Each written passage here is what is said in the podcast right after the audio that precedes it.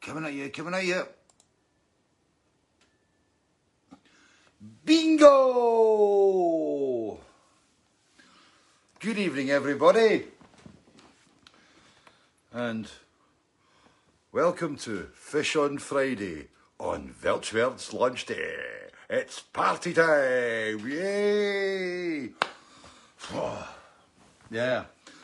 It's, um, poured the air Erdinger and left it half full. It's not as if this is the alcohol free, uh, alcohol free variety. And um, however, um, she's actually just gone down the co-op to get the, some prosecco and some wine for us. Um, and I've told her to switch the computer off and not go back through to the room when she comes back. It's, um, this has been a stressful weekend, right?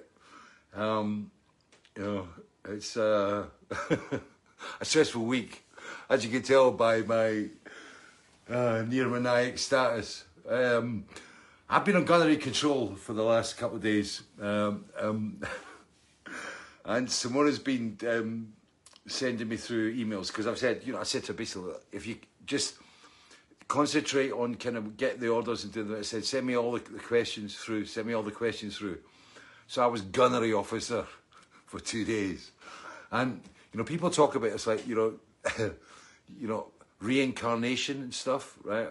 And you know, if if I'm ever reincarnated, I really, really, my idea of hell, absolute hell, would be customer services. I, uh, my temperament's, you know, I, I'm I'm quite fiery. You know, I can I can be fiery at times, and people have seen the bear.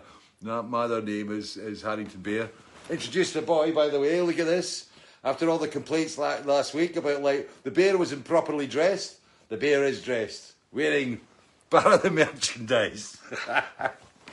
yeah, so yeah, I, I would. I, my idea of hell would be coming back as, as a customer service guy because I mean, Haddington Bear, right? As I am, or the Bear, as I'm sometimes known amongst friends, because I'm prone to uh, becoming quite bear-like. it's uh, I've had to really hold back and um, not get involved because uh, there's been some testing questions. it's uh, yeah. I mean, that's why I try and put the thing up on Facebook. And I know not everybody's got Facebook. I know that. I appreciate that. And the Facebook pages are copied across to the website, you know, for that very reason, right? And uh, but I mean, it's you know, you, you go into capital letters because you just go, please, please read this carefully, and there's the big capital letters and stuff, and you still get it, you know. Um, I've just ordered. Can you tell me when when my album's coming, please? Right, when I'm going to get it. Uh, and uh, there's been, I'm, I'm not going to go into it because it's like, but there, there's been some bad stuff. Well, not bad stuff. It's bad for me. it's bad for my temperament, for my heart. I forget to eat, and I end up just going through there and, and drinking coffee and doing heavy duty vapes and just sitting on the table. I get cold finger like from typing. I mean, I, am not a typist. I'm rubbish at it, right? And it was. Uh, and I, I get cold finger, it just goes completely dead. I've got to go through and run it under a warm tap, right? it's just. oh, God. The good news is, right? The really good news is, and I'm really happy about this, you know, because we'll be taking extra special care, is that the vinyls are getting out there and they're all. The vinyls were the first ones to go on, on Monday, and a lot they're, they're all getting out there, and there's only been I've had only, I mean, touch beer, right? Um, I've only had, we've only had one problem on a damaged package, right? And I don't know what happened to it, but I think it was run over by a tank, right? Because but everything else is arriving, and um, you know the, the only couple of couple incidents, it's been good. I'm happy. Somebody found a, a bad scratch in a vinyl in Sweden, and that was a manufacturer's thing, but that was that was done in the in the manufacturing process. So it was like you actually see where the vinyl had ripped up. It wasn't even a scratch; it was ripped up vinyl. So that was sorted. So we've done that. You know, I've been doing loads of things, and um, you know, in between kind of making tea for the, the guys that are working here and then doing soup. And I was nearly late tonight because I had to run through take tea to my mum. And I'm taking tea through to my mum because my mum, my 87 year old mother, is through in the bedroom packaging standard CDs. Really, really. My my, my mum is pack- She loves it. She loves doing it. It's great. She's bam, bam, bam. And oh, you Simona, Simona, and then you hear the little the walker coming through, chicka chicka chicka chicka chicka, and a big, it's my mum behind a pile of CDs. There's another batch. So when you get your standard CDs, most likely they've been put together by my mother, right? So it's like, so taking a cup of tea through before fishing fishing fishing Friday was easy. Oh God. Anyway, let's go and look at the scroll about. Uh, Wolfgang Trevel, please do not, please be able to read. And Anders Sundled, hello from Sweden. Uh, Ray Lambert, where am I delivery across the pond? But you got an iTunes good, yeah, it's up there. And it's weird. It's like, you know, I'm sitting here in the studio and it's kind of, you know, I had the same thing with Feast of Consequences when we released the, the, the flat codes because the, the Luxes were so late. And uh, it was a, a, strange feeling getting that reaction coming in. And even today, you know, this morning, well, even the, just yesterday when I went up, and you got when vinyl arrived, vinyl arrived, and then you see pictures of people there. It's, it's me, it's mine, it's mine, it's mine, it's mine. I've got one too.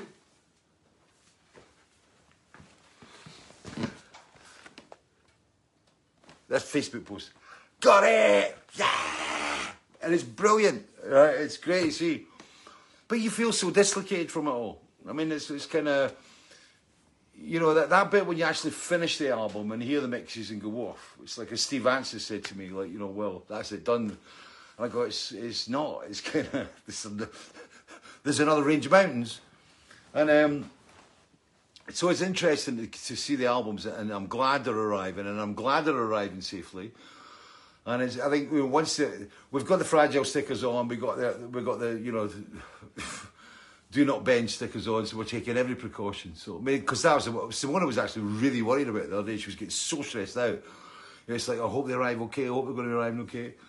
And because um, this is us, you know, this is just us. It's Simona and myself, and four little minions, including uh, you know my stepson Liam, and um, and we've had to kind of do the whole socially distance bit here because it's a workplace and everything, and keep the table separate, and you know the guys are all the windows are open, Veluxes are open, the fans are going, you know everybody's washing their hands and deal with it. There's their toilet, there's the exit, there's the forward door, Rabs. We're doing everything right. Because I was terrified, you know, when I said on Friday, you know, something's going to happen, and look what happened. so uh, yeah, so um, and the guys are, are take really good care they're, kind of there's one there's a couple in a bubble, but that's all my stuff. Don't worry about that.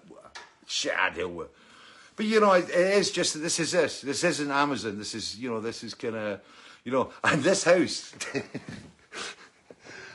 I don't think for one minute that Jeff Bezos' house or the house of Jeff, Be- Jeff Bezos, I don't think his house looks like this.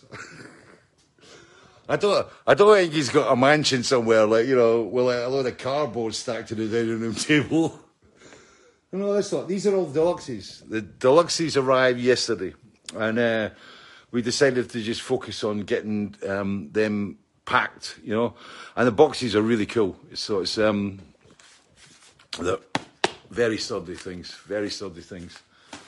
So um, I'm happy, but that's and then and there's another there's another thousand there that are all going to be packaged up this week. So it's like that's that's what we do, kids. This is WAMS. This is the coal face. This is the coal face. So when you get all your things arriving your door, this is where they come from. And this this table here actually, that table, um, that was the table that used to be in Llanfine in Dalkeith, and in the family home in Dalkeith. And I used to do my homework on that when I was a kid. And uh, I've actually, it's really weird because there's these big mats that go on the top. Right, see? It's a really old table. And uh, it's been it's been in our family. That was that table was originally in Glasgow way back in the early 1900s, and it came across and it became the family table. And it's like, and every Christmas I had when I was a kid was round that table. And it used to be in the dining room in, in Lanfine and Glebe Street in Dalkeith. And, uh, and it was like, we used to do our homework there. There used to be a piano there that I tried playing, but all I could do was giants and fairies. Dum, dum, dum, dum, ding, ding, ding, ching, ching, ding, ding, boom. Rubbish, right? But the table, right? I used to do my homework on. I used to play with my soldiers and stuff and things, but like, and it's really weird because when my mum moved out, uh, uh, Lady Jane down in Berwick, when she moved in with us in January 19, there was some furniture and like my sister couldn't take it, so it was like. And we the space, so it was like I kind of I inherited the kind of family dining room table, and um, and it's really weird. It's like because I can there's actually there's pencil drawings on the on the, the mats that I did when I was a kid, when I must have been about sort of like 11, 12 year old or something, you know. And it's like some of it's been rubbed off, you know. Obviously, like drawings of big diddies,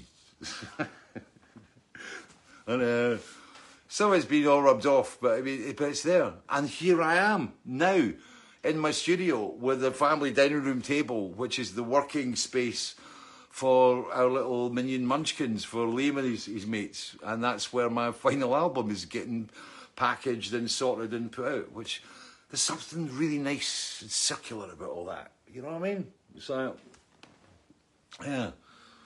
It's, uh, you know, it's as if it's meant to be. But the, but the house is just full of cardboard. What? what? I got a message today saying you've had a delivery from Amazon, and I've just seen a box in the boxes.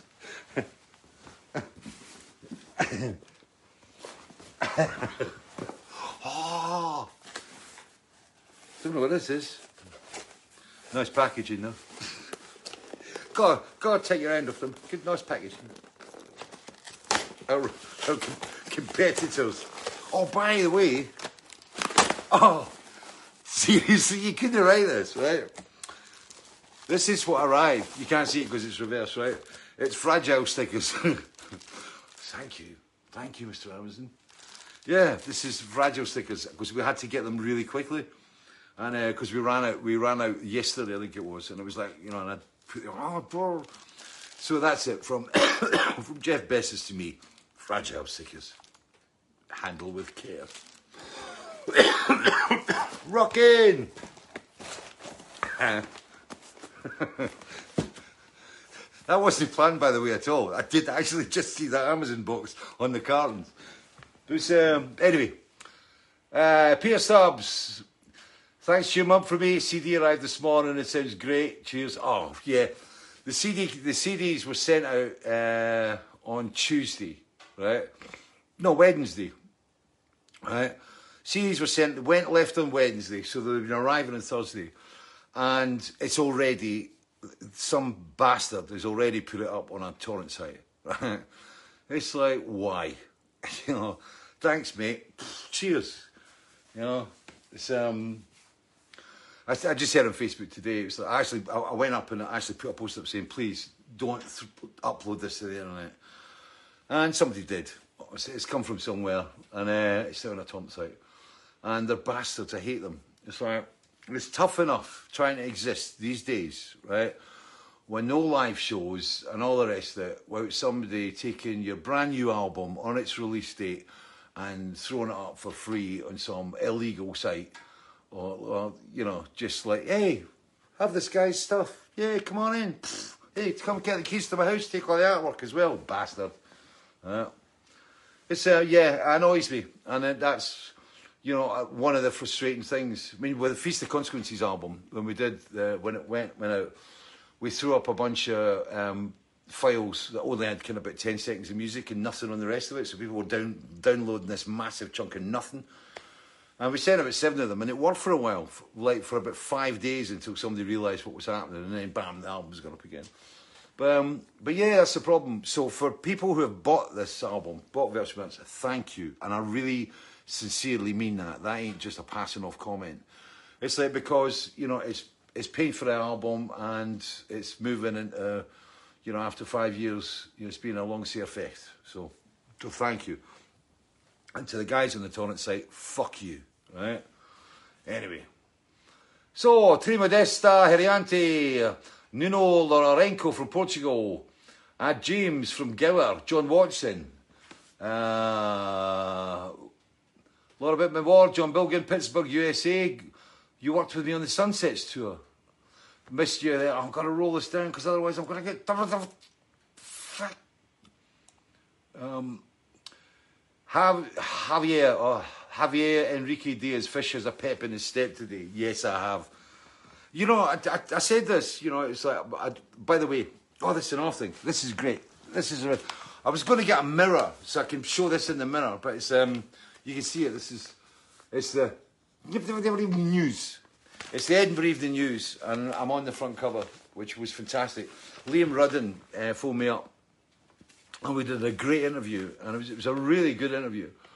And um, and he went to his his guy, and they gave us, well, they gave me, uh, well, they gave Liam and me um, uh, two two episodes, two papers. So I was in it yesterday, and I'm in it today, and it's great. And this was this was the first batch. Big two piece thing here, happy days. Thank you very much, Liam. And my mum was very happy when she saw it. Right, it was a. Uh, yeah, it was great. It's you know Edinburgh Evening News. This, you know the of course it's mentioned in, in internal X. It's internal X or look Internal Exile. A blue umbrella, and even news stuff deep in his pocket, heading out west for the Lothian Road. There you go. Uh, Ido Julian Edison, it's on YouTube. Uh, Michael Lee, Patrick Svensson from Sweden. Yeah, John Watson. Yeah. Uh, Wayne Baldry, the digital age. Yeah, digital.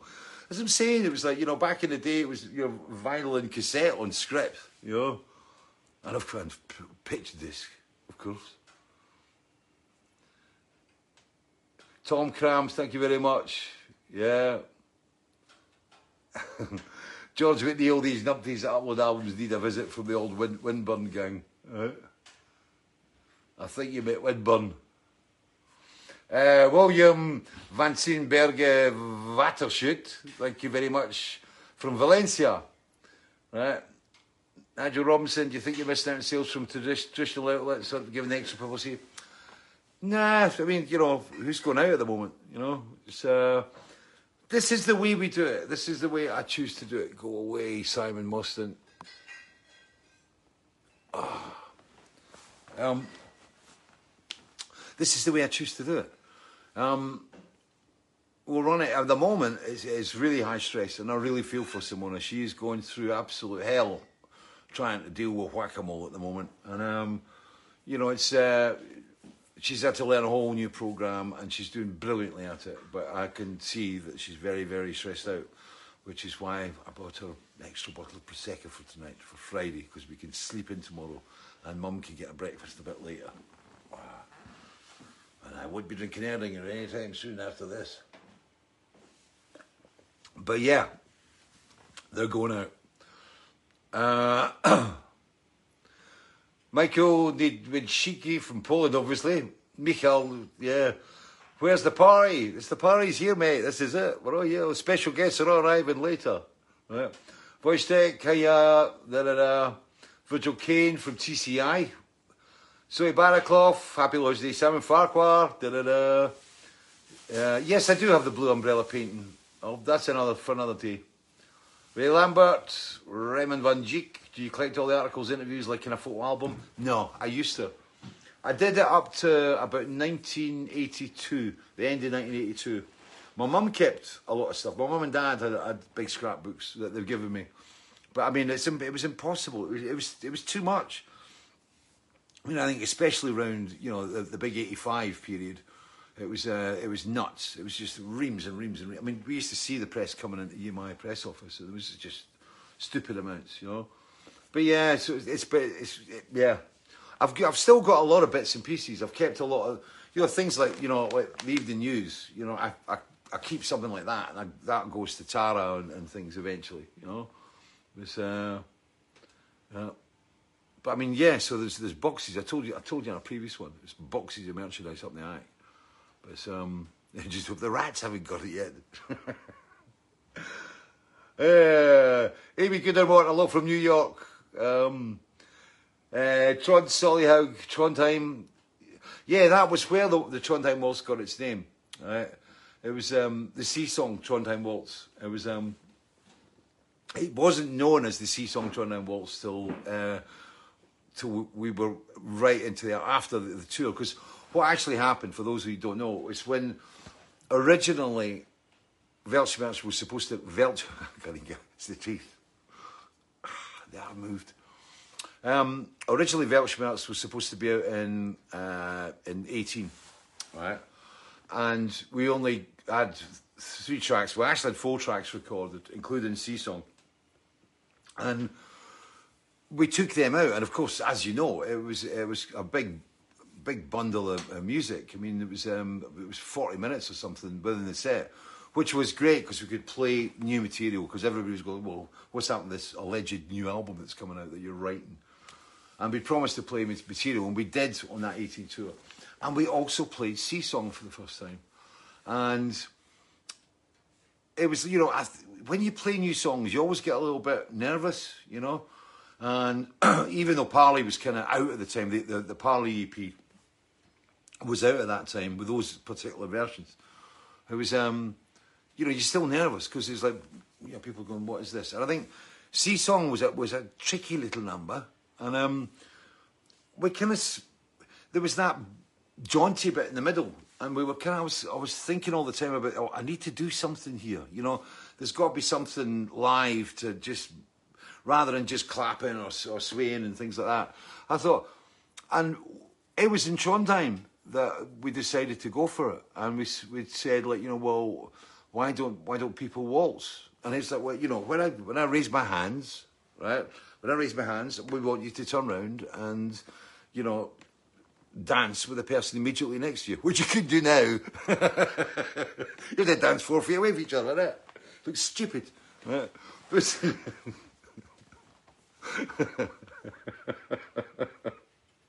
no, no, I've just got images going through my head. But it was, uh, but yeah, so in, in Trondheim, in Trondheim, we said, okay, when I signal, you know, it's a waltz, right? And we said, just turn around. It doesn't matter whether it's a guy, whether it's a girl, just the person immediately next you. You turn down instinctively and just dance a waltz with them, right? And we did it. And it was brilliant. And the whole place turned into an entire kind of dance floor. It was like, it was fantastic. And we kept it. And it, it became like the company, you know, with the ballet dancing, which I think most of you know about. The song of the company uh, is a traditional thing on, on from stage to ask the audience to perform a ballet dance during a certain part of the song. And so it became a Trondheim Waltz. And, um, and then it had to be called the sea song, the Trondheim Waltz, because it was just so associated with, with, Trondheim. And, uh, and it was interesting, sometimes we used to play gigs. You see two great, great big hairy munchkins, and you're going like, I want you to dance, and you see them looking at each other out the corner of the eye like that, going, oh, for God's sake, no him, and then it's like they're going, oh no, and you can see them getting more and more embarrassed, going, oh no, we have to do this, right? And they're going, and he's going, do I just stand here and look really tough, right? And then it comes out and goes, okay, the Trondheim waltz, and he goes, oh, and then the ah, la, la, la. two big fat guys waltzing about the floor, brilliant. I love when that happens. Uh, uh. So yeah, the Trondheim Waltz. That's why it's got its name on the, the publishing. Right? Uh, Drew, what's it? Uh, John Waters, puts postal track and says your box was delivered today. What, my box? Or your box? My box. My box was delivered today. Yeah, I did. That's what I'm saying. I got a message through and I just completely forgot about it. When was the last time I sung Kayleigh in my head in the shower? I can't even remember. Not in the last 20 years. Um, in fact, what I ever did. Uh, John Giovanotta, not Rock City gig, yep. Uh, Kenny Tate from Dunbar. Then I'm scrolling down so I can get back into it. David Gillette, yeah. Uh, Nigel Oliver, I've got no idea. Right. Michael Nitschwicki, are you going to sing for us today, a little acoustic jam session with your unexpected guests? Well, if I can teach a three-legged, a three-legged dog to play piano, then we'll have a wee sing-song, right? uh, Greg Hale, yeah, silent discos. I, silent discos, I, I just find that a bit weird, you know. I mean, that's kind of like, no. Putting headphones on and just dancing around, and you know, at least you know if, if people nearby kind of uh, if they're listening to the music that you're dancing to, it kind of explains kind of why you're going through those strange motions. But you know, you're silent disco dancing, you know, to everybody else, you're just going. It's like people wrestling to the floor. You're wrestling. I was just doing YMCA. Oh. Uh. John B. Finn, will your final tour include Australia? To be honest, nah. It's nothing to do with like wanting to go down there or anything. I've I've wanted to go to Australia for ages. In fact, somebody I think wrote something on one of the Facebook pages about it. I can't remember what it was. And um, and they were talking about Australia, and basically they, they, they put the first couple of albums there. I think I think Misplaced came out, but they weren't really interested in us. I think if if we'd gone down, there was there was a chance to go down there. I think it was when we got offered the Queen tour in uh, 1986 when we went out and did the, those um, when we did that. And of course, the manager was more interested in, in money, and to go down to Australia would have cost an absolute fortune. One of the problems we had, actually, even with the States, was that we became so big in Europe that to go to America, everything had to be really downsized, you know.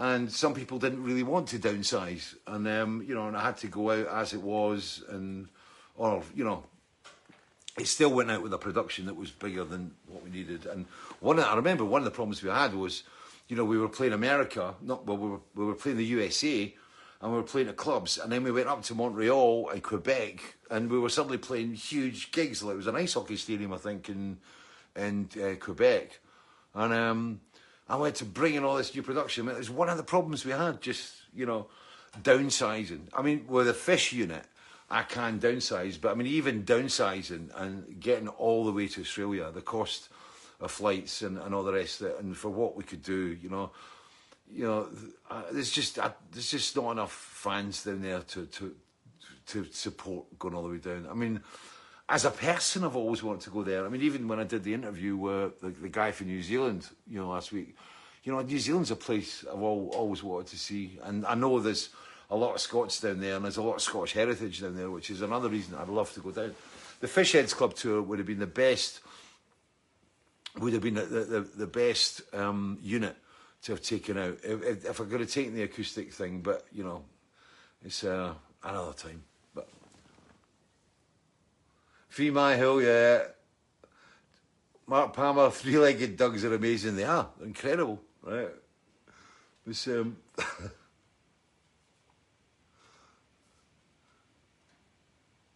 Karen Knight, Fish, you have some very kind fans out there. Tell them thank you. So there's a big thank you to you all from Karen Knight.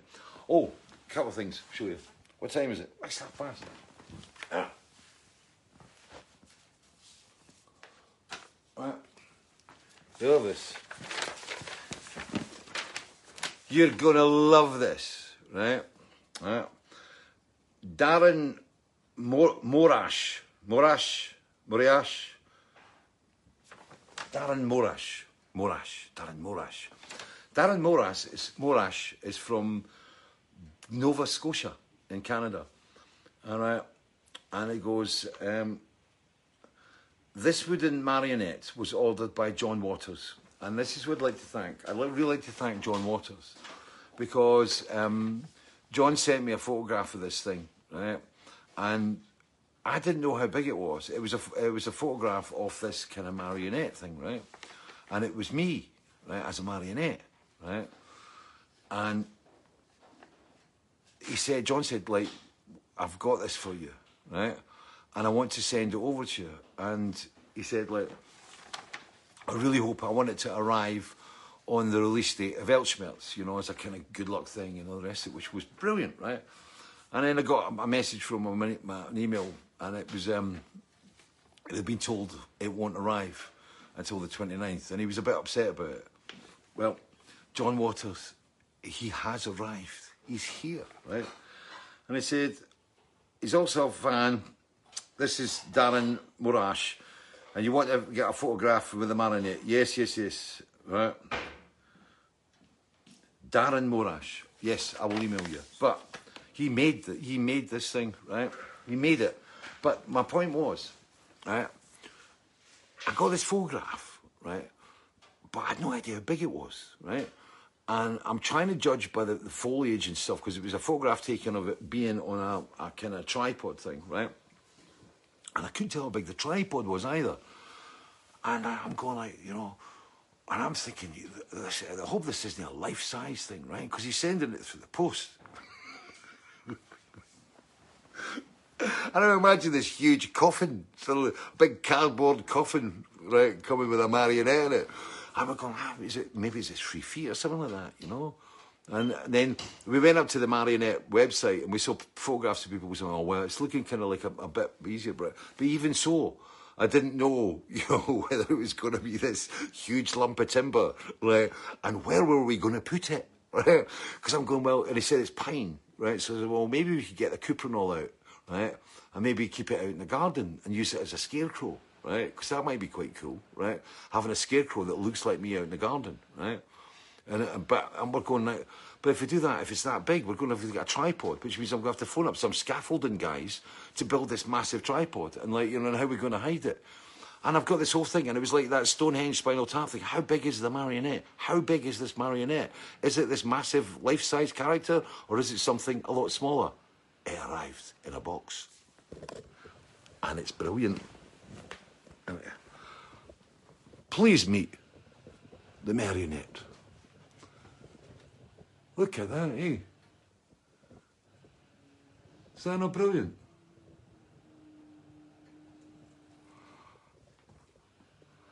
That's me and my marionette.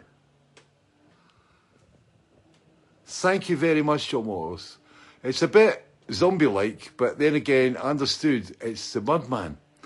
So the Mudman arrived in the house on strings. Thank you. All the way from Nova Scotia. I think that's absolutely brilliant. Yeah.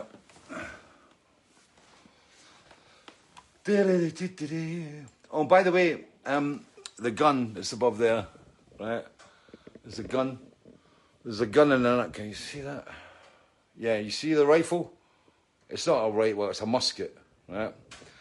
It's not a real one. It's a toy one, but not a toy toy one. I was given. My dad was given that by uh, Reverend Mackintosh right, at Dalkeith, and that gun used to be up in the clock tower of. It used to be up in the clock tower of St Nicholas Church, and my dad and his best friend Ian McCarter went up there with uh, the Reverend Mackintosh, right? They all used to go. They used to all kick about together and go drinking together and stuff. Anyway, they went up there and found it, and that's actually a practice gun, a wooden practice gun for the Dalkeith Yeomanry. And uh, they used to train with them. So, I mean, they're really like They're, they're, just like toy guns. You can't, they don't go bang, you can't put anything in them. It's, they're just like, it is a toy gun. And, um, and it hangs above the fireplace. So, like, you know, it's, it gives, you know, with the dungarees and all the rest of it, and the gun above the fireplace, you know, it gives you a kind of country redneck kind of feel, you know what I mean? but it's not real. Right? Mm. Manuela Otto, oh, hi from Hamburg. Robert Monroe, Christmas is on Friday. Oh my God. Yeah. Christoforos Papas. Uh, Antonio Tango Lantorno, hello from Italia. Uh, Female Fish, Tina Lady needed tonight, please. Tina Lady. Uh, yeah. Yeah, that was it. That's what I'm saying, the spinal tap, but you know, I tell I said it was six feet. Maybe that's where it was. Maybe he got it wrong. Maybe he sent the original instructions in with it. Oh, that's another thing. I know I told you about that, the microphone. It's a friend of mine was doing gates for some broadcasting thing or whatever, right? And he, um, and this is true. It's a true story, right? And he was, he was designing these corrugated iron gates, and uh, for for like I said, a broadcasting thing. And they decided that they wanted a microphone, right? And so they wanted to have like a, an old one of them old American type microphones, and um, it's uh, they wanted that in, in the gate, right? So uh, the guy said send him through a drawing and stuff, and he sent the drawing off to the thing to be lasered. Sort of, it came back, and the guy was up at his workshop waiting on this microphone to come back from the the the kind of factory that was making out the specialist kind of um, steel work for the the microphone. And it was a bit of detail, right? So, and he's got the gates and he's waiting on the microphone to come back to go into the gates. Next thing, this transit van rolls up in his yard. I goes, that, mate? I said, oh, this is from so-and-so that made the microphone. Right, oh, right, right, opened up. He was delivered a six-foot-high microphone. a six-foot-high radio microphone. And he said to me, he said, are you interested in it? I'm going, no.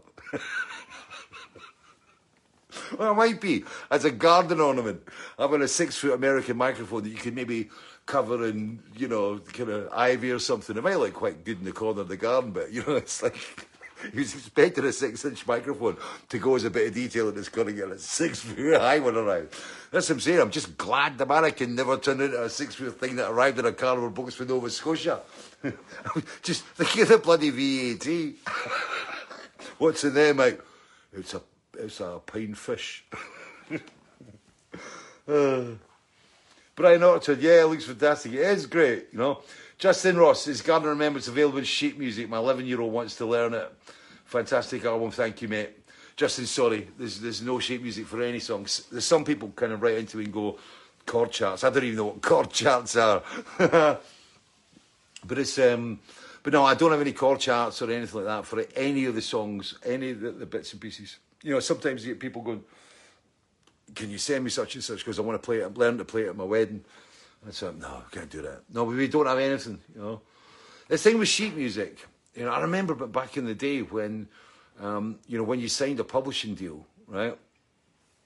You know, you always got, there was a thing on it and it was like you got so much for sheet music, right? And, you know, when we first said, what's this sheet? Well, that's if somebody puts your songs down and, and they can sell it and you get you get publishing from the sale of the, the, the, the, the sheets. I was but nowadays, I don't. Uh, uh, Steve Welsh so good he's a pair of dungarees. He does. He does need something. Maybe we'll have to get wee dungarees made up for him. So, so send the sizes to you. If somebody's out there could make a wee pair of dungarees for the marionette. But they'll, really go over, I think. I'll have to examine the options. I'm going line.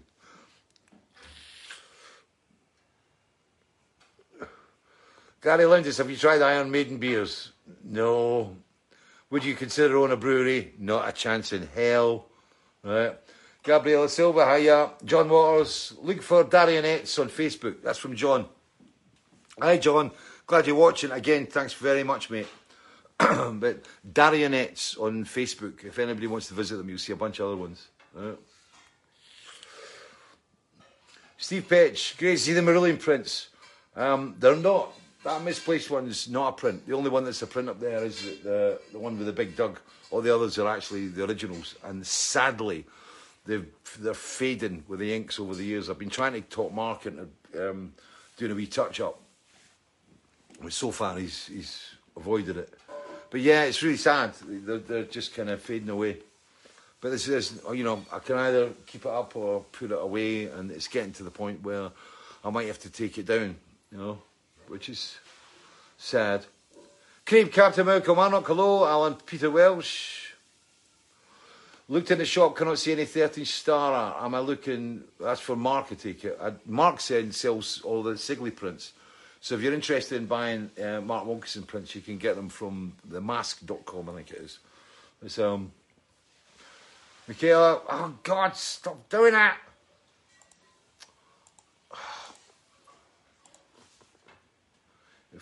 Andy Fox, thanks for a great interview Wednesday. Yeah, talk to Andy Fox, mate of mine down in Bristol. So he's got a big interview. So I'll, I'll, when that's getting aired, he's doing an hour special on uh, the Weltschmerz album. So when that happens, it's like um, I'll give you a heads up. Darren Drayden from Barnsley. Thought I saw you once, but then I had sore throat and bad neck, so I could recognise you by birthmarks, maybe.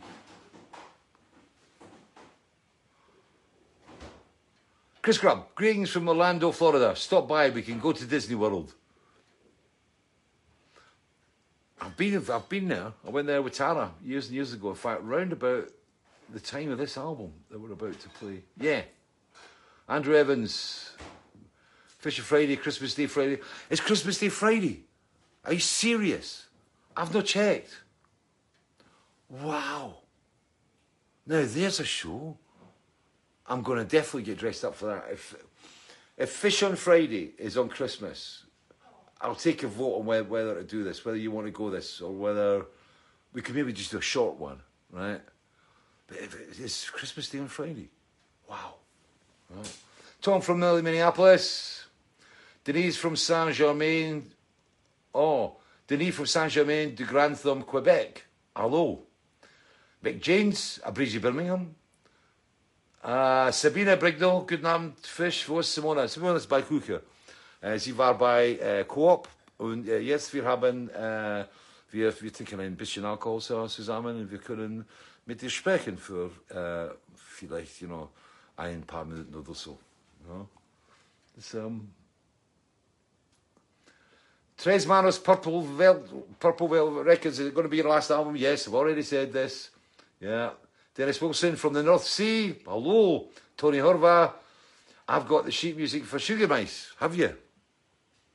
Well, maybe that was when they were. It was the last. Maybe that was around about that time. Yeah, it might be in the late eighties sheet music. Be careful. There's a Weltschmerz beer behind me. I know. Status quo beer. To, not too sure. David Gillette. Yeah. I don't know. It's you know. I don't know anything about beers. You know what I mean? I mean, I'm. I'm you know, I, I wouldn't. I'm not into you know. If I was going to do something like that, I'd have to be interested in it. You know, and I do like drinking beer, not a lot. I mean, I'm, I'm more of a wine guy than a, than a, beer guy. In all honesty, I do like a beer on a on a night, but like, you know, if I'm going down the pub, I drink beer. But I mean, having my own beer, you know, it's, it's like well, you put your name on it, and you like you take, a, you know, don't need it. You know, it's like it's one of it's it's funny that it's, it's like some people feel that they've got to have empires and like you know, and I, I, think I went through that stage with Dick Brothers. You know, when it was like, you know, we could get bigger, bigger, bigger, bigger. Don't need it. Why? It's like you know, as I said, you know, we've got enough here to kind of you know keep us going and stuff, and we're alive, and we've got the garden, and um, you know, we do bits and pieces about here, but I mean that's it. You know, we don't have a, a really expensive lifestyle, so it's like to get a brewery, it's like you know, would be temptation incarnate, right? and it just becomes a big headache. What do I want to make more money off a brewery for? It's like so. I'll avoid. I, I, like I said, I like things simple. You know, that's why I don't get involved in big record companies and I don't get involved in big distribution and all the rest. It's like we do it from here. Fishmusic.scot. It's nice and easy. It's stressful at this kind of time. You know, when your house is full of cardboard, right? But you know, once you break through that, you know, then it's it's okay and it settles down. But this always happens when there's a new album. James Cassidy, I know you're laughing your tits off at this moment in time, going like, I told you so. We'll get through it. Oh, don't tell me New Year's. Simon Farquhar, New Year's Day's a Friday. Does it? Oh, no. Christmas Day is. Darling. Darling. Yeah? Christmas Day's on a Friday. Huh? Christmas Day's on a Friday. Is it? Yeah. oh dear, oh, oh dear, oh dear, she said. And and New Year as well, but I don't know whether it's Hogmanay or New Year's Day. Okay. Now, yeah, fish Fishing Friday on Christmas Day. Now that could be something. Oh no. oh, oh no. yeah, we can invite everybody around for dinner, darling.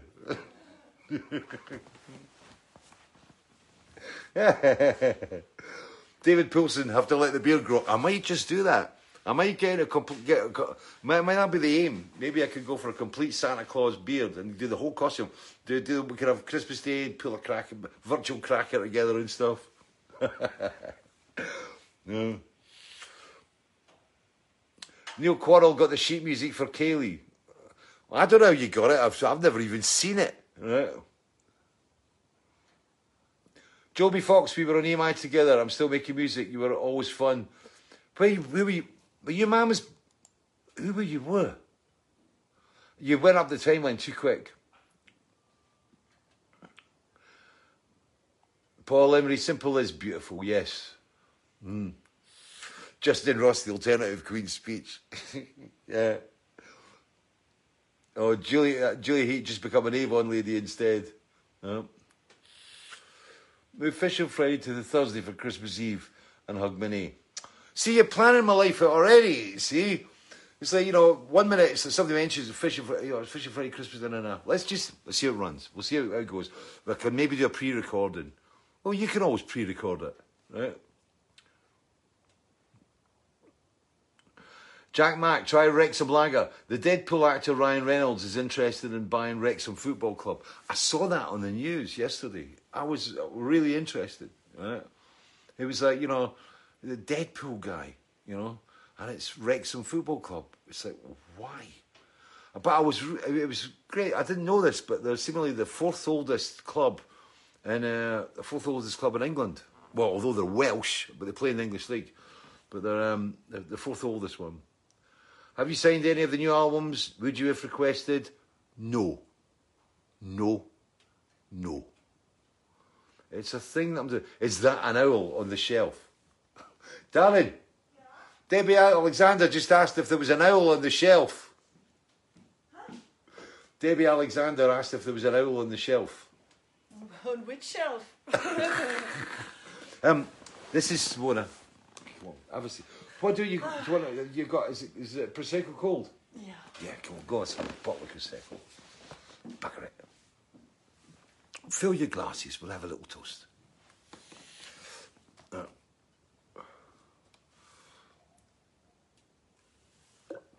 Uncle Derek, would you play Santa on Christmas Day? How does social distancing affect Santa Claus? Can he come in your house? Is that a mixed household? How does that work? You know, you know. Does he just come in the presents, just leave them outside the door now, rather than kind of getting them signed for? Just leave them outside the door, right? Pure beauty. Oh, here we go. So sit on the Move the bear. oh. oh, hello. Anyway, um, here's to all of you. Thank you very much for being great people and. Mm you know, here on Weltschmerz launch day. And thanks for everybody that's bought the album so far and is keeping us alive and in business and, you know, etc. etc. You've been brilliant. Um, my wife, Simona, has been absolutely stunning, sorting a lot of things out for you. You've got no idea how much she does, you know. So to you, darling. Thank you. Love you. Love you. And to you, happy Weltschmerz Day. Uh, oh, good. That's good. Very good. anyway, that's that for tonight. I'll see you again next week. Yeah. Come on. yeah. So, uh, what's for dinner tonight? Curry. My my own recipe. My own recipe. My curry. This is a great curry. Really happening. It's, Please tell them what you guys. It's a different one. I had it. We had it before on a fish on Friday. It's the um, it sounds more boring. It's the chicken in almond sauce curry. That is really, really good. With, it's with a lot of chili and ginger and fresh almonds, which you grind fresh.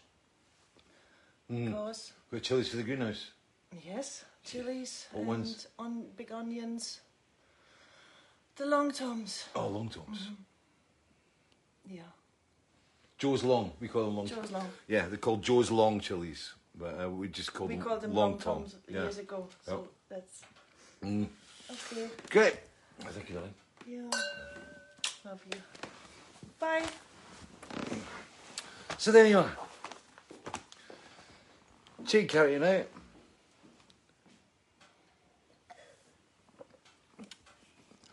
Yeah, she's a great lady. Great lady. Like I said, I mean, there's been times when I've I've really felt for her through there. I mean, the stress levels. I mean, someone is just trying to do it right, and she's kind of was so worried about the orders going out, and it's been she's been just stunning, right? And like I said, I felt really guilty, and I, you know, I kind of felt really bad. It's like, well, oh, maybe we should have moved this out. You know, maybe we shouldn't have done it. You know, is it too much? But you know, but I mean, incredible, incredible. Sabina Brignall, Prost, Lorna Aguirre, company for a drink. Chris Harris, Yeah, party. Special guest not arrived yet. Has Bindi arrived yet? No, Have you seen Bindi? I don't know. I haven't seen her for a few days. Yeah, we better better open the door. See if he come. See if she comes in. Yeah, she always comes in for sausage. We buy these wieners down at the co-op, two for a fiver, two packs for five fiver. They're brilliant. Dogs love them. Yeah. Oh yeah, right. It's ten to seven. Ten to seven. Fuck. Goldfish and clowns got the vote today by a long shot. And um, it was interesting. Um, it's one of my favourite songs, actually. Um, I love the dynamics of it, and as part of my prep for today, I, I had a wee listen. You know, this is a welcome to Farquhar Corner.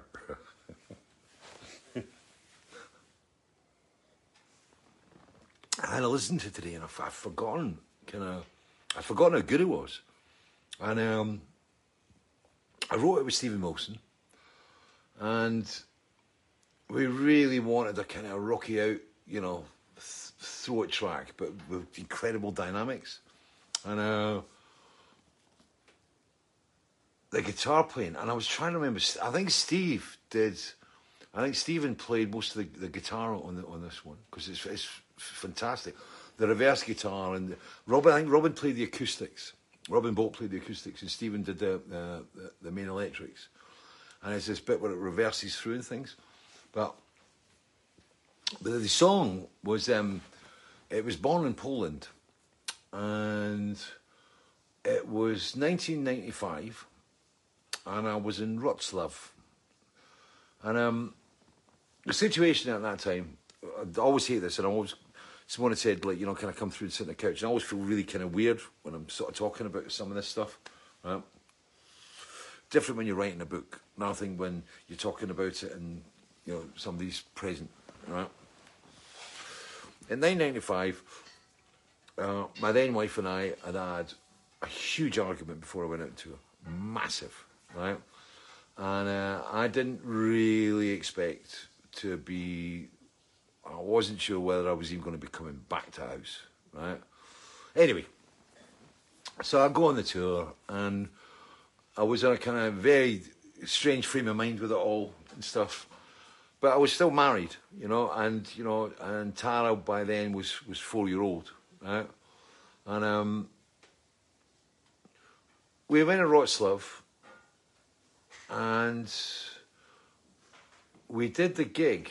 And after the gig, we went to, we went out with radio stations. There was like a couple of radio stations and some press people and things, and we had a meal.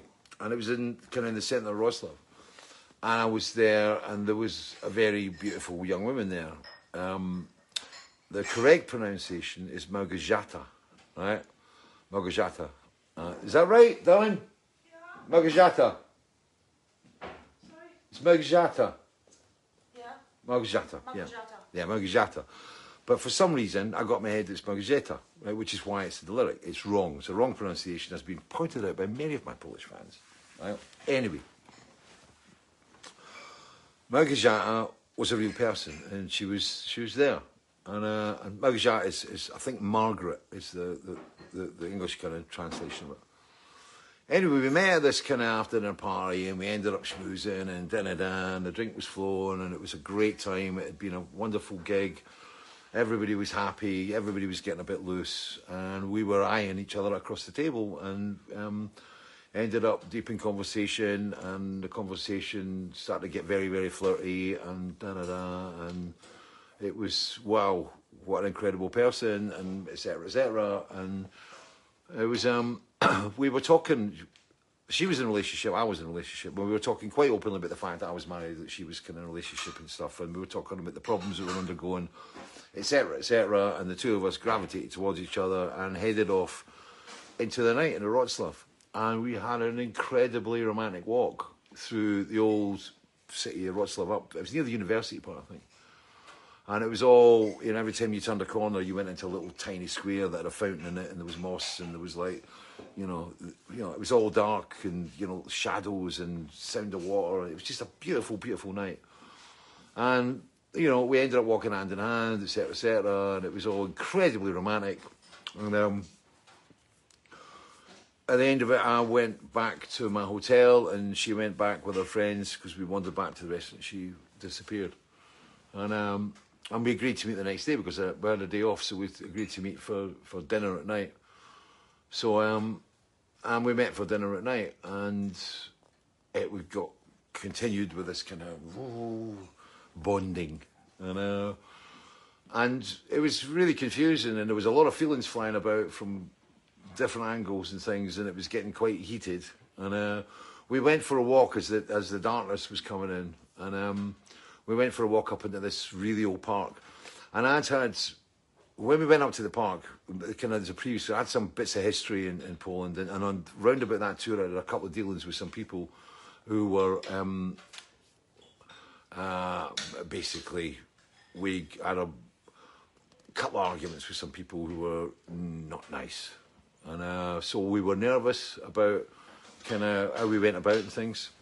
So we were always kind of you know keeping, we always had an eye on this on the side. We went up to this park and sort of like Maggie Jack and I were in this park and we were wandering about and you know kissing under a tree and there was like shadowy figures and there was very little light and it was in the autumn and you know it was a spooky spooky place and there was a lot of really spooky spooky people there and um, it was kind of that stopped us because I didn't have a hotel because that night we were driving and it just felt wrong. Everything just felt wrong, and there was too many signs. And and we walked back to the, the, the, street and back into the light again, and then we kissed goodbye. And I got on a bus, and I never saw her again. And I wrote this song about it, and all this lyric. So I kind of extrapolated a little bit on kind of what kind of what was about the vampires and the werewolves. But you obviously understand it becomes. But the crux of the song is basically what do you want? It's like, you know, I lived a very different life. You know, I was Scottish, I was a rock singer. She had her life and, and her thing and stuff, and they were diametrically opposed. And, um, and I was kind of like the goldfish and clowns thing. And, and it was the other bit was that, you know, inside me at that time in 95, you know, I didn't want to get into any relationships or I didn't, you know, I was, it was a, it was a kind of wild time for me then, you know, and um, because of what was happening at home. And, uh, and I didn't want to get involved. I didn't want to have a love affair. And, uh, and it became, that's what the song was about. It's like, you know, what do you do in that situation? You know, do you leave your wife? Does she leave? Da, da, da. And it was about this whole thing where it was so different kings, queens, pawns, you know, sunsets, dawn, everything. It was, a it's all, it was all wrong. And it was the question about whether you actually are unfaithful or not. And um, and that was the overriding kind of theme of the song. It's like you know, it was, you know, the little devil on the shoulder going, "Yeah, go ahead, don't do it. It's all right. It'll be all right." Then another one going, "You can't do this. This is not what you need in your life at this moment in time." You've got so much shit going on back at home. You do not need to add another shovel onto shit onto the top of that mountain of shit you're dealing with in the house. You really don't. And that was kind of where it was. It was kind of the lust thing, romantic kind of thing against the reality, just exactly what have you got and what you're going to lose, right? And so it is a song that's basically about fidelity, and um, and there's there's this. It's funny because I, I, when I, when I listened to the song again today, you know, there was a couple of lines in it that I kind of went, oh yeah, I know exactly why I wrote this, and I took something that was actually happening at the time and just threw it in there, and um, that was, you know, I think it's the line at the end. I can't remember exactly what it was. Playing away or playing away or playing at home. What's the difference?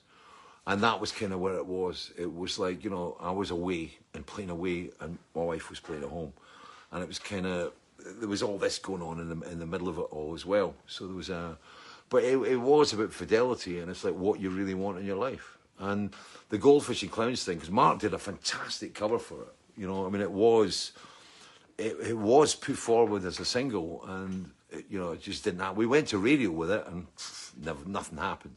And um, but I mean, Mark put a cover together, which was absolutely astounding, and it was it was the clowns because I mean the, the goldfish and clowns thing came from the fun fair. This was about the same time as kind of Jungle Ride as well, and Jungle Ride was about the fun fairs um, and specifically about the, the the fun fair or what we call up here the shows.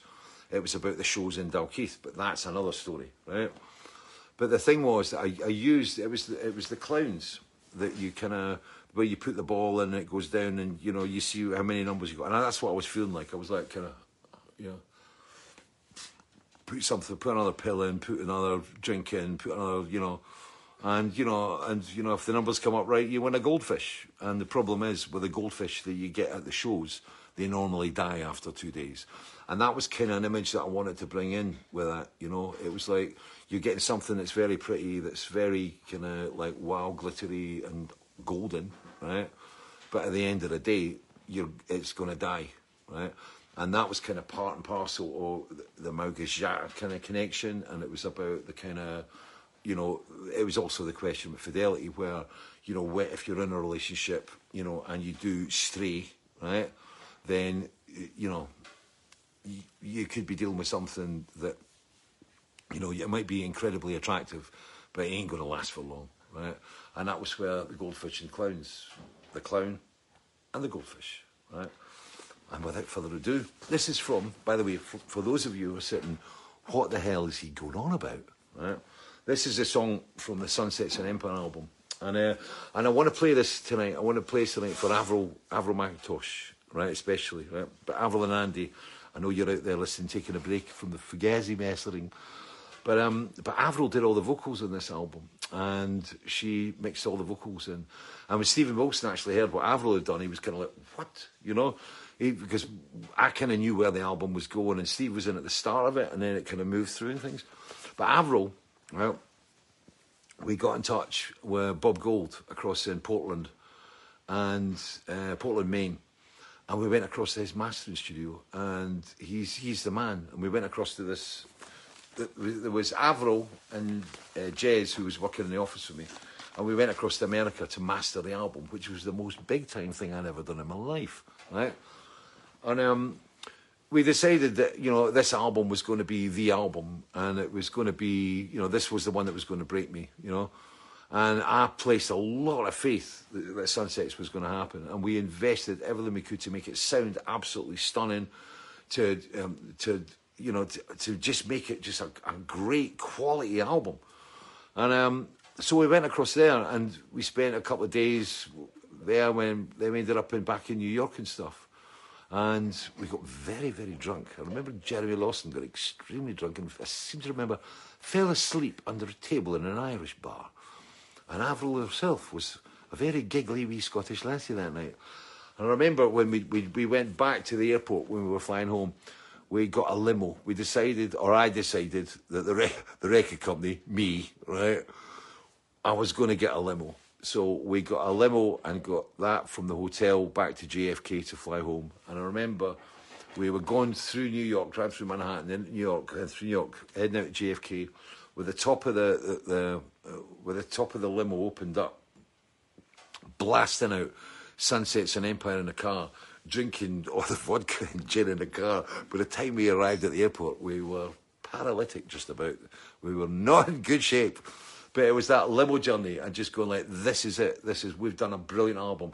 And Bob Gold even said, you know, you know, as somebody that was a mastering a, a mastering engineer of, of, you know, his quality and, and history, turned around and he said, this sounds absolutely fantastic. He said, this is a great album. And I really thought that I had it. I really thought that this was the album that was gonna was gonna bust me out and kind of you know take me to different places. And of course, we all know it didn't. Um, you know, there was we, we spent so much money on, on the album that you know we didn't have enough to really bang out on the promotion and get people aware the album was actually out and it kind of it it's there. And like I said, it's an album that I wrote with Steven Wilson, and it's the, playing on it is stunning. And I've just explained the song. So now, it's a bloody remote. Oh, me knees, ah. Check steam up to 15, sir. The Calabush Grill the gearing is fornicated, and we're all ready. Let's turn the devices on and play. Oh, the fire's gone out. Bollocks.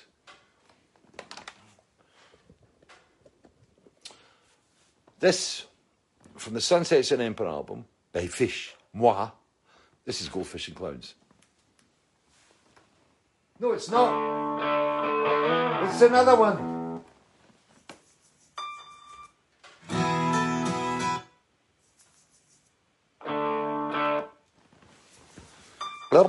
Goldfish and.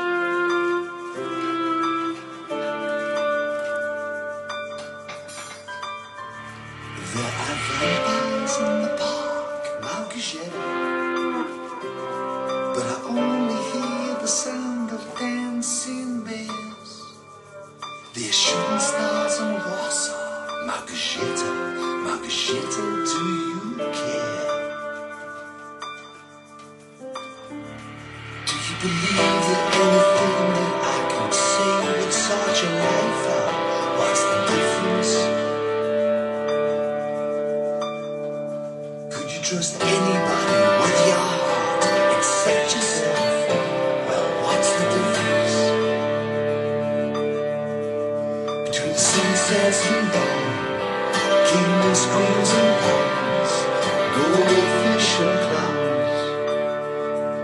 Between touch right and wrong, can our love still grow strong? That's the difference. There are werewolves in these streets, Malgashetta.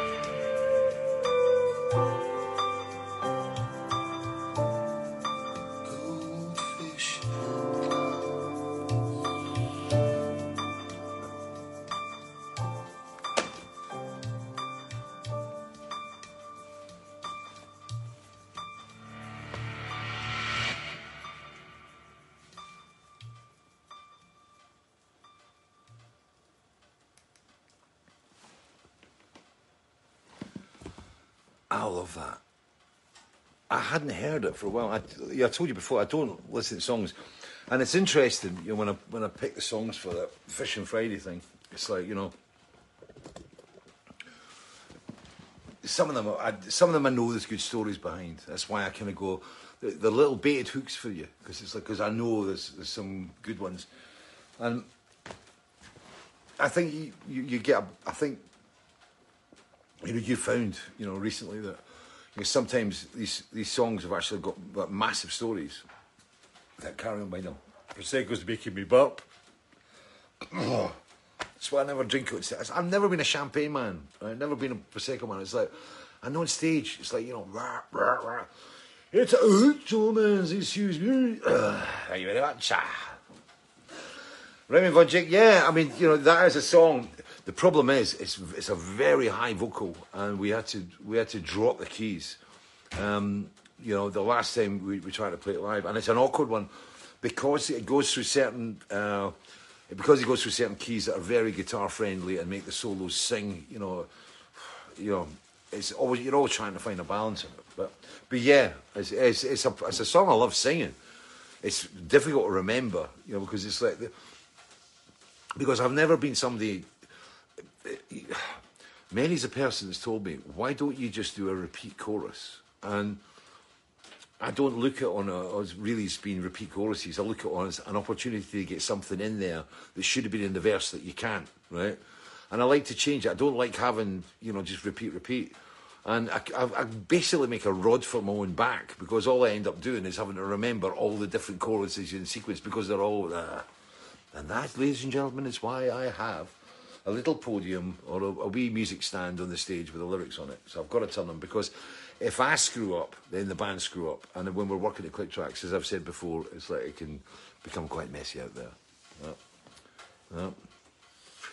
Man, Krasny, great dynamic in guitar. Yeah, it is. It's just a, I think dynamics in songs are so important. You know, it's um, you know, to, to the one thing I learned. I mean, um, that I've used a couple of times uh, was um, it was I, I picked up of Jim Morrison. It was, it was I think it was a book that I read about Jim Morrison, and he was on about how you know when you're at a gig, right, having silence in that gig is like the most powerful thing you can possibly have, and it's very true.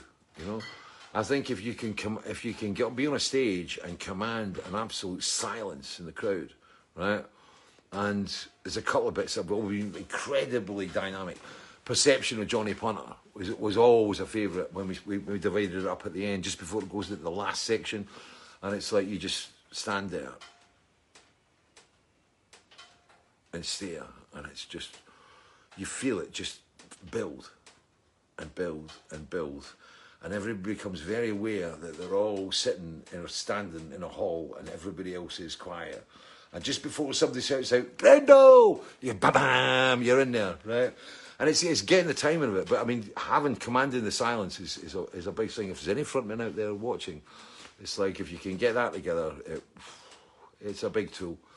And um, and I think you know, but the dynamics of in Goldfish and Clowns, they're just there's some great bits where it's like the, the drums can just go rap bap, and you're in, and just just put a little break in there just before you kind of. Oh, we're back in the Farquhar corner again. How do you write songs? What comes first, the lyrics or the things? The brew. Um, Ray Rooks tap, Greg Queen. Yeah, yeah. There's there's a there is a book of lyrics to be done, but I mean the thing is that the, the problem I've got is the lyrics are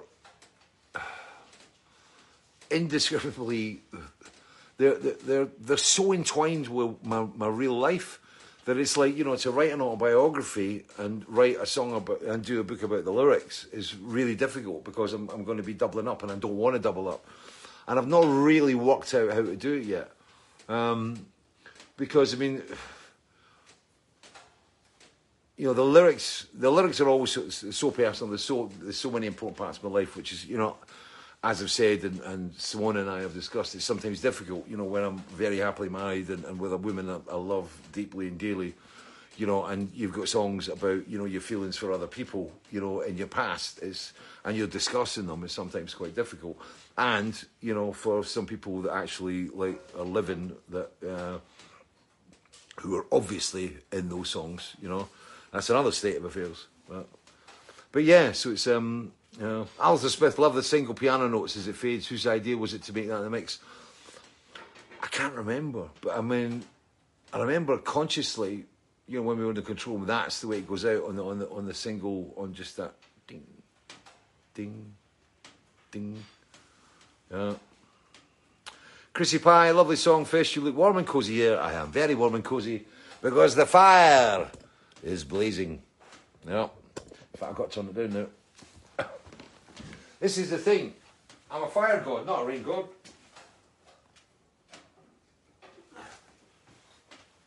I think it was because because our family our family were blacksmiths for hundred years. My, my granddad had the forge and things, so I think that's where it comes from. The ability to, to you know make fires. Yeah. I've got a bit of a, I was a bit of a pyromaniac when I was a kid, but that's another story. Right. Oh. Darling. Darling. Are we are we ready for another glass? Because it's it's lunch party day. And I could. How many is this, by the way? Can somebody please tell me? I, I've I've lost count. How many fishing Fridays is it now? Thanks, babe. Thank you.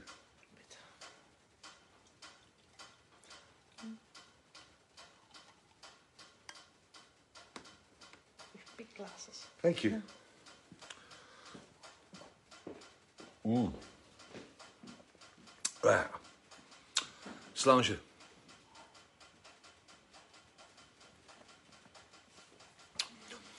Can you hear that in the background?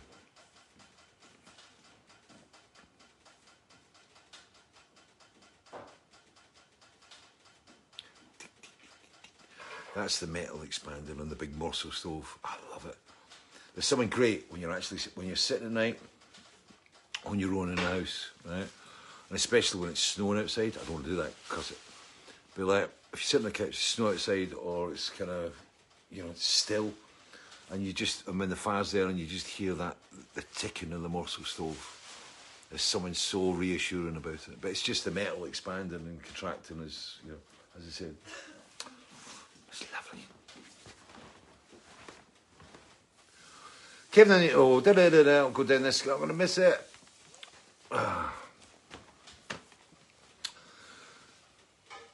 Craig, Captain Wow Dawson. So here I am once more, a possible title for an autobiography. Ah, don't know.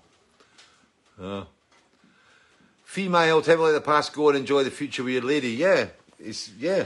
I do enjoy the. I will enjoy the future with my lady, and I enjoy the now with my lady. But it's like you know, my problem is my past isn't just kind of like it's in there. It's out there on CDs, and it's out there on Spotify, and it's out there on loads of other places, and I can't kind of get by. I don't. Um, it's not something I kind of look back on and go, oh, if only that had been different. Not a chance in hell, right? But it's, um, you know, what happened happened, and I'm glad a lot of it did happen, right? Because if it didn't, I wouldn't be here with somebody who's so incredible, right? And, you know, Simone and I are definitely soulmates. And as I said, you know, I can't escape that part. And when I do write the autobiography, there's a lot of stuff I'm going to have to write about that was very important in the creation of what I am today that is going to make people, some people feel incredibly uncomfortable. And uh, I already know some people that have kind of voiced opinions about, well, not voiced opinions, but they've, um, they've let it be known that they're concerned about what I'm going to write about because, it, you know, you know how I write. And I would never go out, I mean, I would never go out and write an autobiography where I went out to deli- deliberately malign somebody or be, you know, um, nasty. You know, I don't need paybacks. You know, but there's things happened in my life that happened because of things that happened that I can't ignore, right? And they've got to be addressed, and I've got to address them in a mature and um, uh, honest way. But you know, I've also got to be aware that there's people and there's families. I mean, there's certain things I won't talk about because there are other people, there are third parties involved outside what happened that would not like to know what happened. But I mean, let's leave it at that. Uh, but I won't be a bastard. Uh, Jesse I. McConnell, after Peugeot Rodriguez, Karen Clark. The title of the book, that's another story. T. Tiob, are you regularly working out to be physically ready for touring when it will be possible again? You're having a laugh, mate. You're having a laugh. Aye. No, I'm not. It's uh, I keep on. We, we've got the cabin out there, and the cabin has got uh, um, the cabin has got. Oh, I forgot to tell you about this. The cabin has got uh, um, I bought a cross trainer for Simona about three Christmases ago, two Christmases ago, because she said she really wanted one because going up to, to gyms in Edinburgh was a, a pain and it was expensive. We thought, well, why don't we just get something here? So that was one of the reasons when we got the cabin, and it's not only can you know do we have a spare room, but we had a place that was big enough to put the uh, the machine in, and we're allegedly able to do yoga on mats on the floor, and that is it is my intention. Oh, I forgot that story. Oh, I'll tell you a great one. Right, bro? You'll love this. Right. So uh, anyway, so th- that is yes, I will. I am going to be. I'm very aware that throughout the winter months, you know, I am a bear, right, and I will be in hibernation here, right, and I've got to be very careful because I've, you know, this is the chocolate tooth, right, and that's the wine tooth, right, and um. I've got to be careful because it's like you know I'm a little bit older. It takes longer to get off, as some of you already know. And uh, but you know, so there's a cross trainer and there's what I call a Shugo machine, right? It's called Rab. Rab's wife, uh, Suzanne, um, she had a, a, a bunch of what I call Shugo machines. They're basically the, the pads, fitness pads or something. They're the ones that wear around your waist. It's a big plate, and you stand in it, and it basically vibrates, right? And um, and the idea is to stand in the right position. And I've been, I've been nervous about using this because I had my, my spine issues and stuff. But as long as I get the right posture on this machine, you know, you just stand in it like that, you know. You can mix cocktails in it and everything. And then you've got these dials and programs, and you can put your one leg on it and do that. And there's loads of different things that you can read off the laptop. So basically, I've got to bring up the programs in the laptop and put the Shugo machine on and then do it. But it's basically a big plate. So we've got the Shugo machine and we've got the cross trainer. But the Shugo machine's great. Right? It's great. When you've got a TV in there, it's great, you know. But so between the Shugo machine and that, and a bike that I need to get on, if I can get uh, off my stepson when he's not, you know, diving down the town, then you know that's all cool and dandy, and we'll get it done. Hi, Liam. Uh, you all right? Yeah. He's fine. Good. So it's um. So yeah, so I'm aware he Liam does brilliant stuff. He does push-ups, chin-ups, and he's mental. He's in. eh, He, he gets in shape for the rest of us in the house. He's in the correct shape. We're just in the wrong shape, and just you know. And at the moment, you know, I fit inside my dungarees, right? And now, but you know, you know, in the Facebook, you said, "Does my bum look big in this?" Right? Yeah. Stephen Asprey, what's the time plan for an autobiography? Do you need a writer? My autobiography, do I need a writer? Think about that one. No, I want to write myself because I, you know, I've been offered so many times by people. You know, I'll write your book. You know, I'll I'll, I'll do it for you. I don't want to do that. You know, I've done some great interviews with people. Like I've done, there are some brilliant, brilliant interviews out there with with some some very good friends, and uh, you know, and I'm sure I'll be calling them up at some point. You know, to go like, you know, what did I say back then? You know, what happened? And it's going to be interesting because I have got to go up to the attic and I'm going to have to get down, you know, the the boxes of memorabilia covered in rat droppings. No, they're not. But it's, uh, but I'll get them done. I've got to go through them. And it, sometimes some of the things that you see in interviews, and probably in about ten years' time, if I see myself, you know, the, like these are Fish's old Facebook project us after after Welshmills, I'll go, oh, did I say that? Did I really say that? And um, but yeah, I mean, you know, you're completely changing. But I mean, you know, with, with the autobiography, you know, there's no way that anybody else can write it, and I want to write in my own kind of style, you know, because I need to jump about.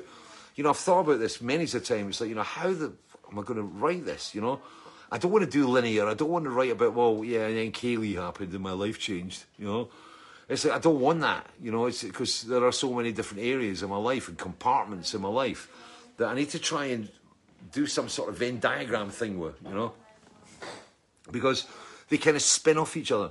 It's um, in fact, I mean, just the just the other day, I did an interview with Gary Bushell, and Gary Bushell, who you may or may not know, was a writer for the NME, and we used to hate the NME. Right, the NME never gave us a, a decent review.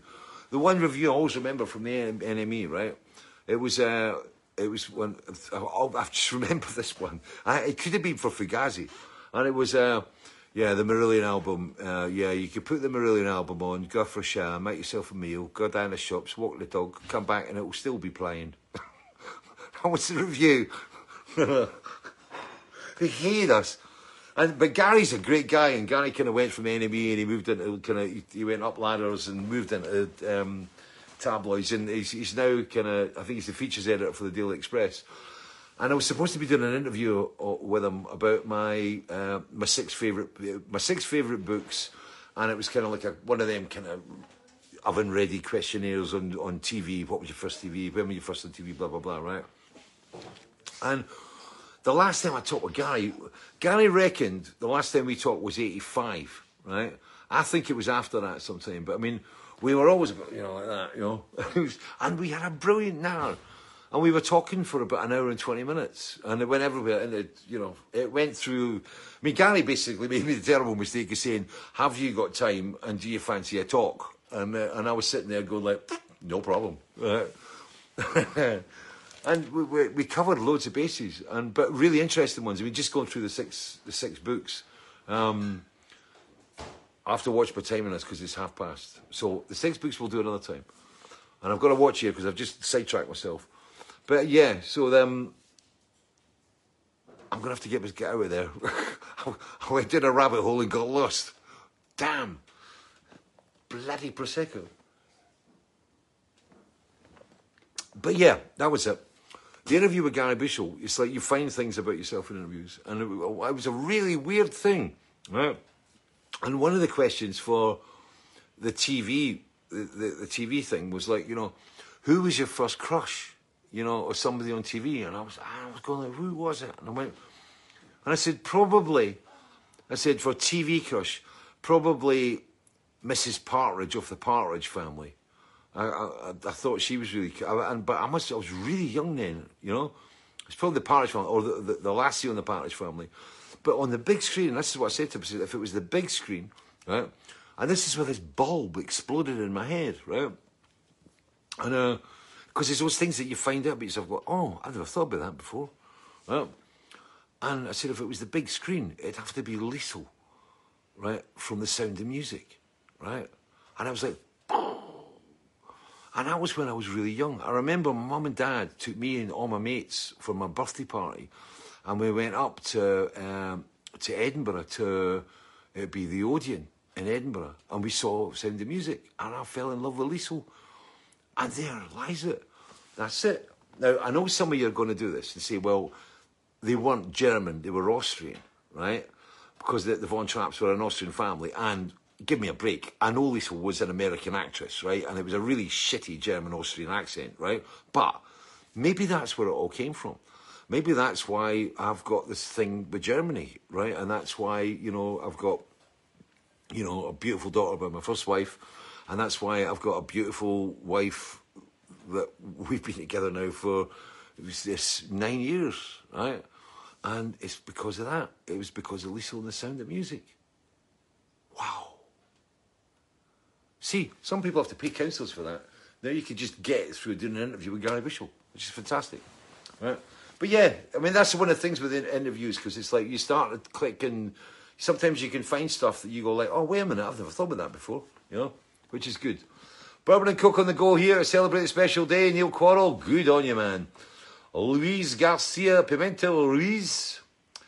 Darren Gelder, would you ever consider writing a novel with your lyrical? Yes, I'd love to write novels, and I've got ideas for novels, but not at the moment. Well, Chris Brett, I would love to see a movie about your life. nah. Uh. Berend Bocce, hey Fish, didn't you say in an interview that Freddie Mercury fancied you? Blah, blah, blah, blah, blah, blah. I think that was in the news of the world. Um, Tres Manos, Purple Velvet Records, yes, again, Andy Cole. Uh, Andy Cole, Fish on the launch of your final studio album, is it still okay to enjoy Vigil, your first went solo? Yeah, I mean, you know, let's, here we go, right? Look at us now. We're, we're already in lockdown. The only reason we can operate here is because we operate this as a business. It's not a household. It's a, it's a business, right? And um, but I mean, the thing is that um, with a touring and everything, I can't see February happening. You know, we're we're hearing we're we're hearing another version of lockdown. You know, the second wave thing's moving on. I don't want to get too into this at this moment, right? But I, I can't see February happening. I mean, hand on heart. And I'm actually going to be talking to my promoter in the next week or so about this because I can't see it happening. And I've already said to, you know, Dominic, my, my productions, blow the summer out because we can't do it. I can't, you know, bring a band together, etc., etc. We've done this. I don't want to go over it again, but I mean, it's impossible. And I'm looking at the next time we're going to be able to go out in September, and I find it weird being here now, right? Because what I should be doing now is I should be moving into rehearsals, right? And I, I was thinking the other day, it's like we should be starting rehearsals with a band and ready to go out on the tour, which is not happening. And December is not happening. And uh, please don't write any emails about tour dates and everything else because I don't know, right? I really don't know. But I have to make a decision at the end of March, beginning of April about what's going to happen at the end of next year. And if, you know, I hate to say it, and I really do hope that I'm wrong, but I cannot see the the, the 221 tour happen, happening for me. 2021, I think, is going to be empty.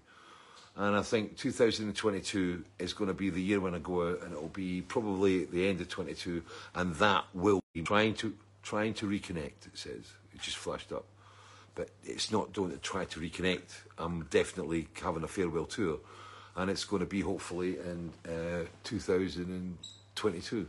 So uh, there we go. Have I lost the feed? Friends. Have I gone off?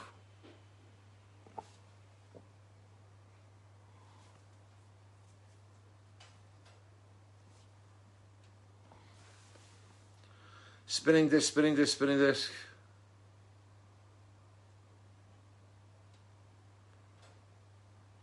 Am I back on? What the fuck happened there? Are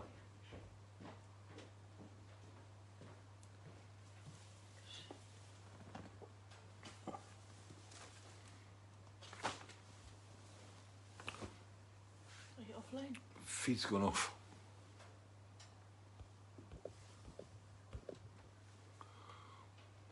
Ah, is that back on again? I had a birthday wish for, for Not but out. No, I it. Come on, come on, come on, come on.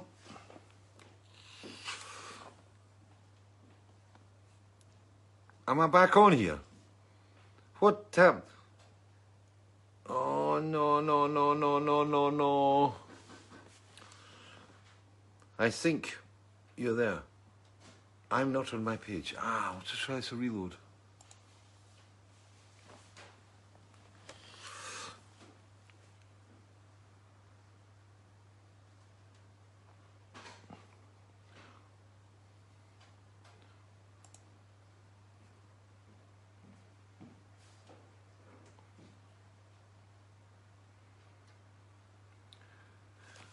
Ah, well, the feed was fine.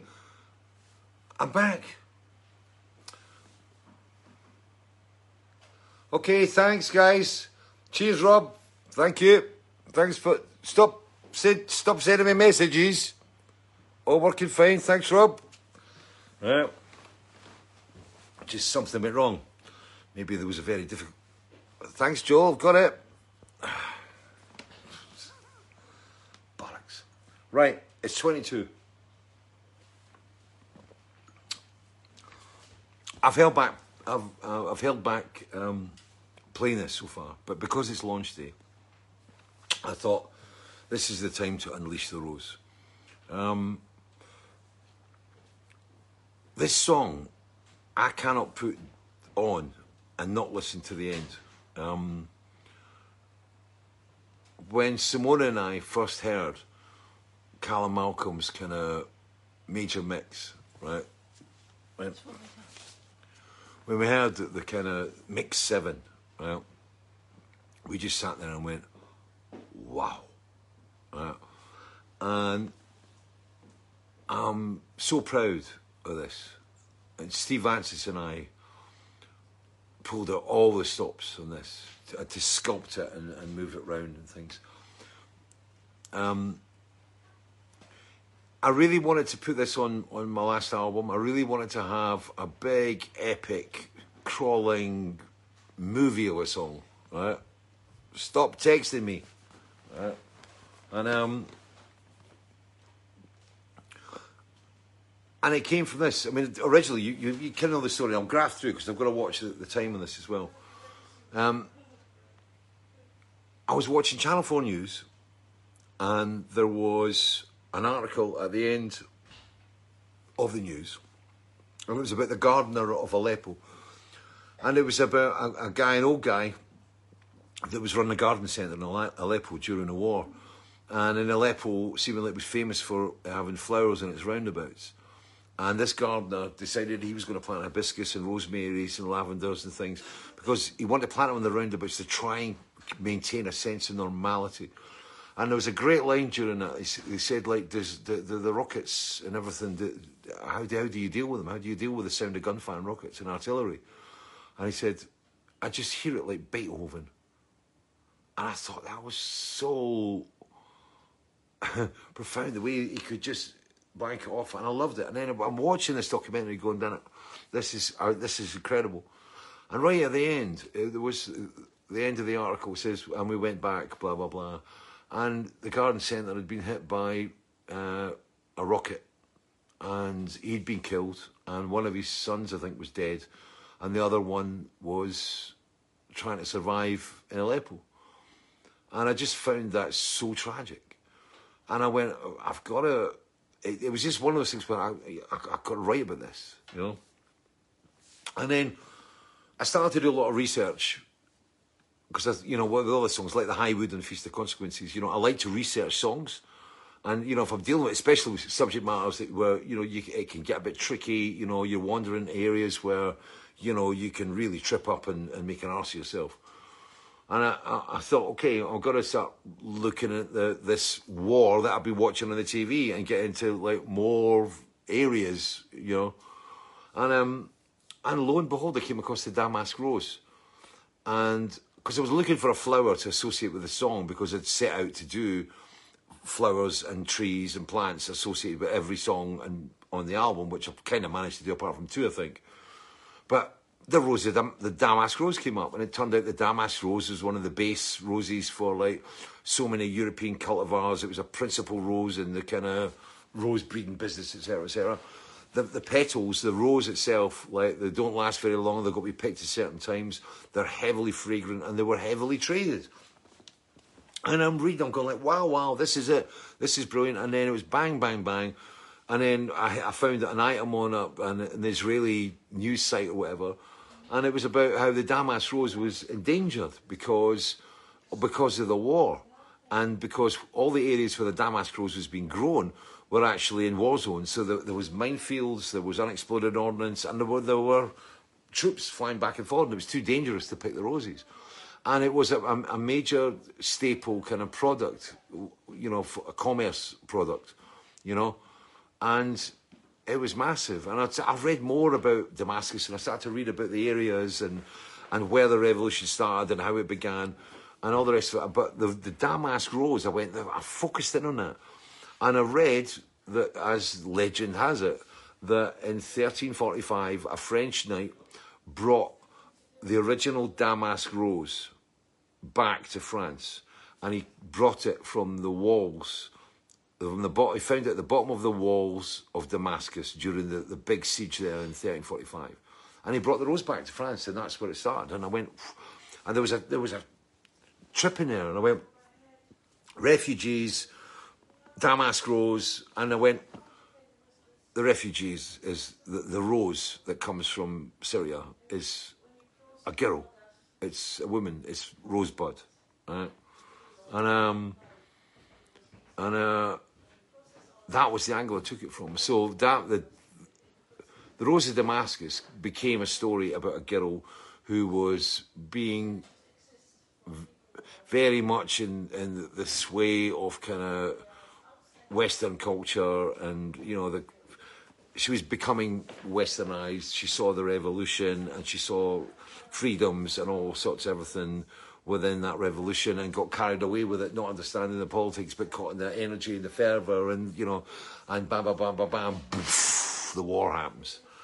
And she's left destitute, basically, with nothing, with no family, with no friends, and nothing, you know? And in my song, in my lyric, or in our song, in my lyric, it was a. I had her basically see the only piece of colour in all the grey and the white of the concrete and the dust and the crap and everything.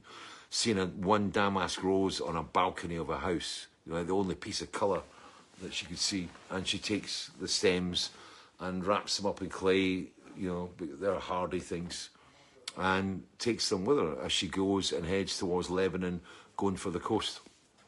When Steve and I put the song together, you know, I said right at the start that I did not want a big slow five, big full time progressive ending. And, you know, because of the very nature of the lyric, you know, I needed her to, to basically go to sea. And that was why, I, you know, I made that decision, you know, and we made that decision to kind of, you know, have it go out on the sea and the, the swell. So the end of the song was that sense of just staring out into a darkness and a disappearing horizon. And that was why the spoken word. And I wanted to use spoken word in this as part of the dynamic, going back to Goldfish and Clowns, as part of the dynamic and as a way to not overwhelm with melody, not to overdose on melody. So there was there were there was those kind of complete transitions, you know. And I think with my voice and you know the way I do spoken word is you know um, it was easy to get the gravitas of it all. But I mean that is what it's about. I mean you know, people turn around and, you know, especially with, you know, what's happening in the English Channel and things, a lot of people turn around and, you know, they're refugees. I think what people have got to keep in mind, right, is that these people are not, you know, there's a lot of these refugees that are not coming across here for, you know, just to become part of, you know, uh, the West and to take advantage of, like, you know, what is here. These are people, right, that are leaving places that have been bombed and devastated. And as I tried to catch in the Rose of Damascus, because I always said with Weltschmerz, it has to be about people, about characters. And this is a girl who's nothing, who's running away. She's trying to escape to find some sort of safety and just to find a new life. And I think, you know, sometimes we need to keep that in mind, you know, a little bit more. You know, that it's not all about money, you know, it's about, you know, being safe and and just escaping the fear, right? So this is the first time I played it. I was going to play it a long time ago, but tonight is the right time, and we've got enough to get it going. Excuse me if I make another horrible. I'll put the fire on so you can catch the flames, because I know you like a little bit of a little bit of fire in the stove when I play a song. So there you are. It'll catch up in a minute.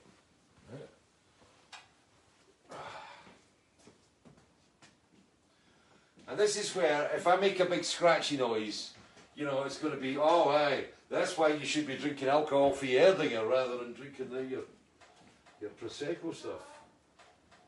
Uh, What's up? What's up? What's up? What's up? What's up?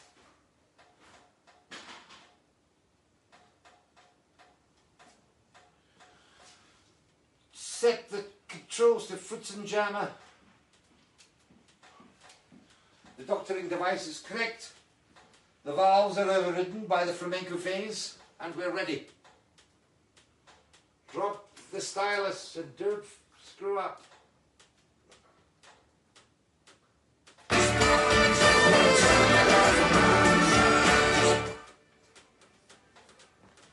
Didn't get it quite on the track, but you'll hear it in a minute.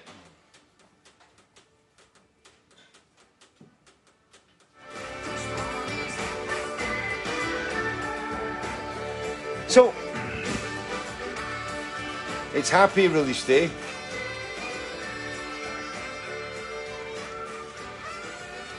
And this is one I'd like to be remembered for. Ladies and gentlemen, boys and girls, fans, friends, Slange Davar, and here is your premiere on Fish Friday of Rose of Damascus from the Weltschmerz album by Moi.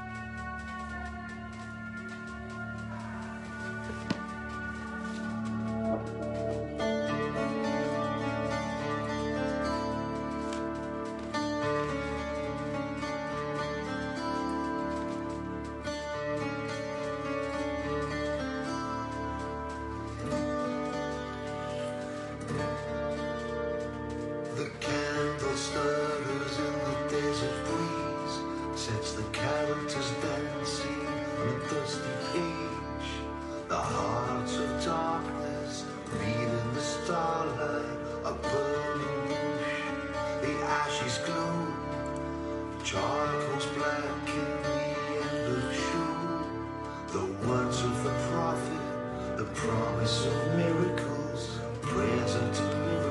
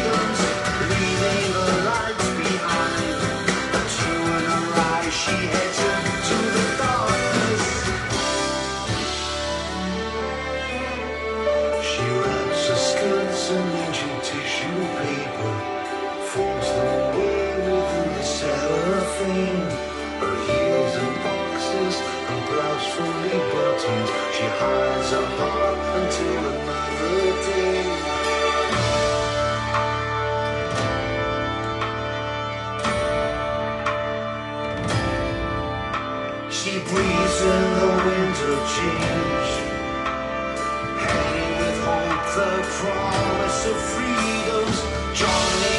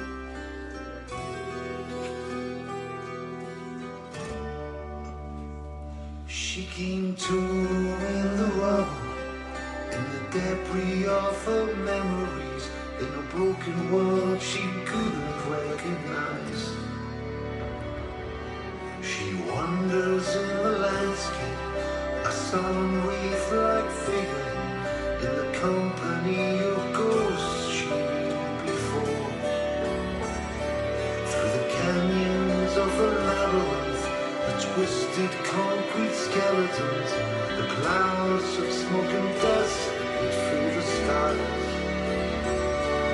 The blinding light, it fell out of the heavens and changed her life forever. She's no one left, everything is gone. She knows she has to leave.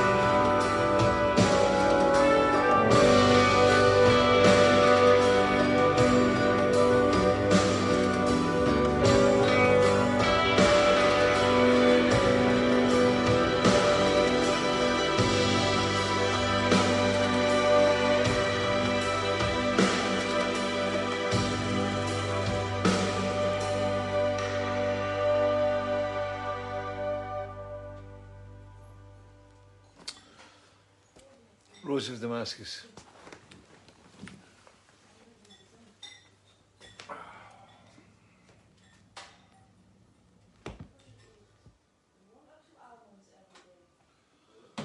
Yep, that's the big one. That's the big one from the album. The thing is, a lot of the stuff you won't be able to hear on the phone uh, or down this feed. For those of you who've got the album, you've already recognised that there's a lot of kind of old-fashioned kind of fade work in there, right to left and things, which we really want to bring in. And Callum did a great job. I want to just take my cap off to uh, Craig Blundell, who did an amazing job drumming on this. You know, an incredible job, and also Doris Brendel, who I think from this album will go on and get even more of a name for herself. She did a beautiful vocals. Some of the vocals again that you'll hear when you get the album. She does this kind of uh, breathy kind of pulsing thing. It's just it's gorgeous. John Mitchell's guitars, Robin Bo- John Mitchell's solos in this on the on what we call the debris section. Um, it- it's just it's such a beautiful solo. It's just there and leaves. It's, it's and and Steve Vantsis, you know, bass playing and what he did with all the keyboards the track, and you know, my co-writer on this is um, or main co-writer on this. It's like you've done brilliant. It's it's a track I'm really proud of. I'm really pr- try. I'm really proud to leave kind of my career with a track like this that is a real classic prog track, and I'd like to think that you know it is going to become a classic prog track. But that's it. We've gone over the score again. See, that's why you know you start talking about you know doing long gigs and things, and I'm going like you know I only do an hour and forty five minutes, and like you know, and here we are, Fishing Friday launch day. Hammer over.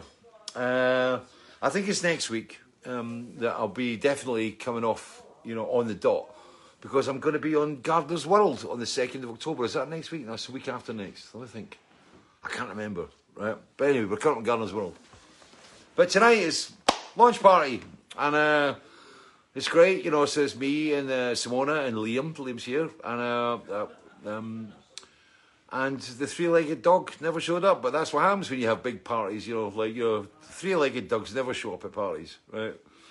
I was disappointed, and I will be writing to uh, Bindi tomorrow. It's like no more Wiener sausages. So show number whatever, I've got no idea what number it is. It's in the twenties. Um, facing up to the prospect of a possible potential Fishing Friday on Christmas Day. That's got me thinking now.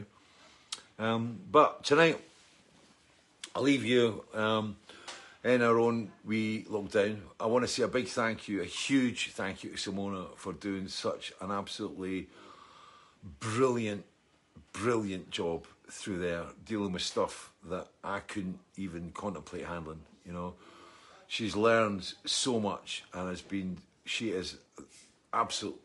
um, I don't know what to say. She's, you know, without her being here and being part of my life and part of my team, you know, this wouldn't all be happening now. You wouldn't be getting your albums, and I wouldn't be sitting able to sit here and talk to you on Fishing Friday, etc., etc. So, you know, I love my wife. And also big thanks to you know our uh, the four guys that have been doing the mail order and Rab who's been doing all the heavy carrying, the heavy lifting, and organising the processing of the mail. Um, you know, it's uh, it's great. It's, it's a small business. Keep that in mind. You know, um, I've said go on Facebook and say it. Don't be patient. Just please be patient with the albums. They're all going out. Simona is in charge. They all will be coming out. And remember, there is a lockdown. We are working in, in, in a lockdown here and adhering to all the regulations to operate in a business to keep this, this running. And also, I thank the Royal Mail and the, the posties that are like delivering out there as well. I mean, um, they go out and they've been doing their job for months and months and months on end, and people forget just about what they're bringing to us, you know. But you know, as always, you know, it was disappointing to see in the Netherlands that there was some of these uh, young rappers and stuff coming out and saying, you know, it's all conspiracies and all the rest of it. Um, I'll stick to what I stand stand for. It's, uh, you know, as I said, you know, I had sepsis. I've got PTSD because of sepsis. You know, I get the fear every time something goes wrong with my system. I, you know, and it's anywhere near that. I, I get the fear. I don't want to be back in the Royal, full of you know, cannulas and tubes and having you know a ventilator down my throat. I don't want that, and I'm not taking the risk on it. And that's why we play so safe everybody's getting uptight about you know breaching freedoms and blah blah blah and nanny state and you know being told what to do. I don't care, you know.